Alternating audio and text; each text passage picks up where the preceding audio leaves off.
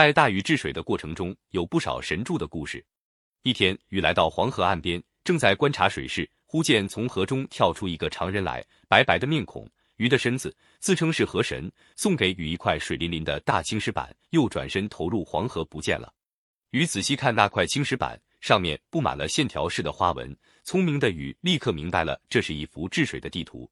禹得到这幅地图之后，治水的方案更加周密，治水的信心也更足了。又有一次，禹率众开凿龙门山的时候，偶然进入了一个大岩洞，洞有几十里深，光线幽暗，禹只好命人打起火把探路。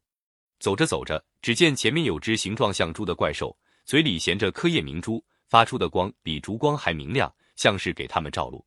又有一只青狗，一面汪汪叫着，一面朝前跑去，像是为他们带路。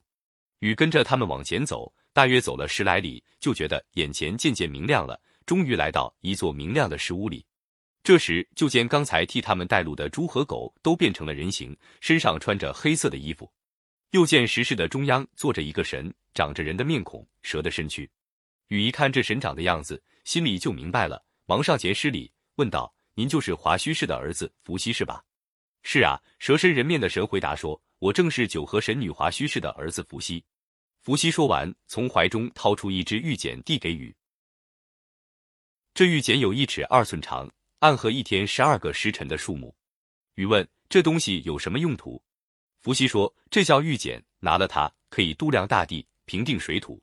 禹以后治水，便经常把这玉简带在身上，果然平定了水土，度量了大地。”《诗子辑本》《诗子一书》，战国时晋国人施角著。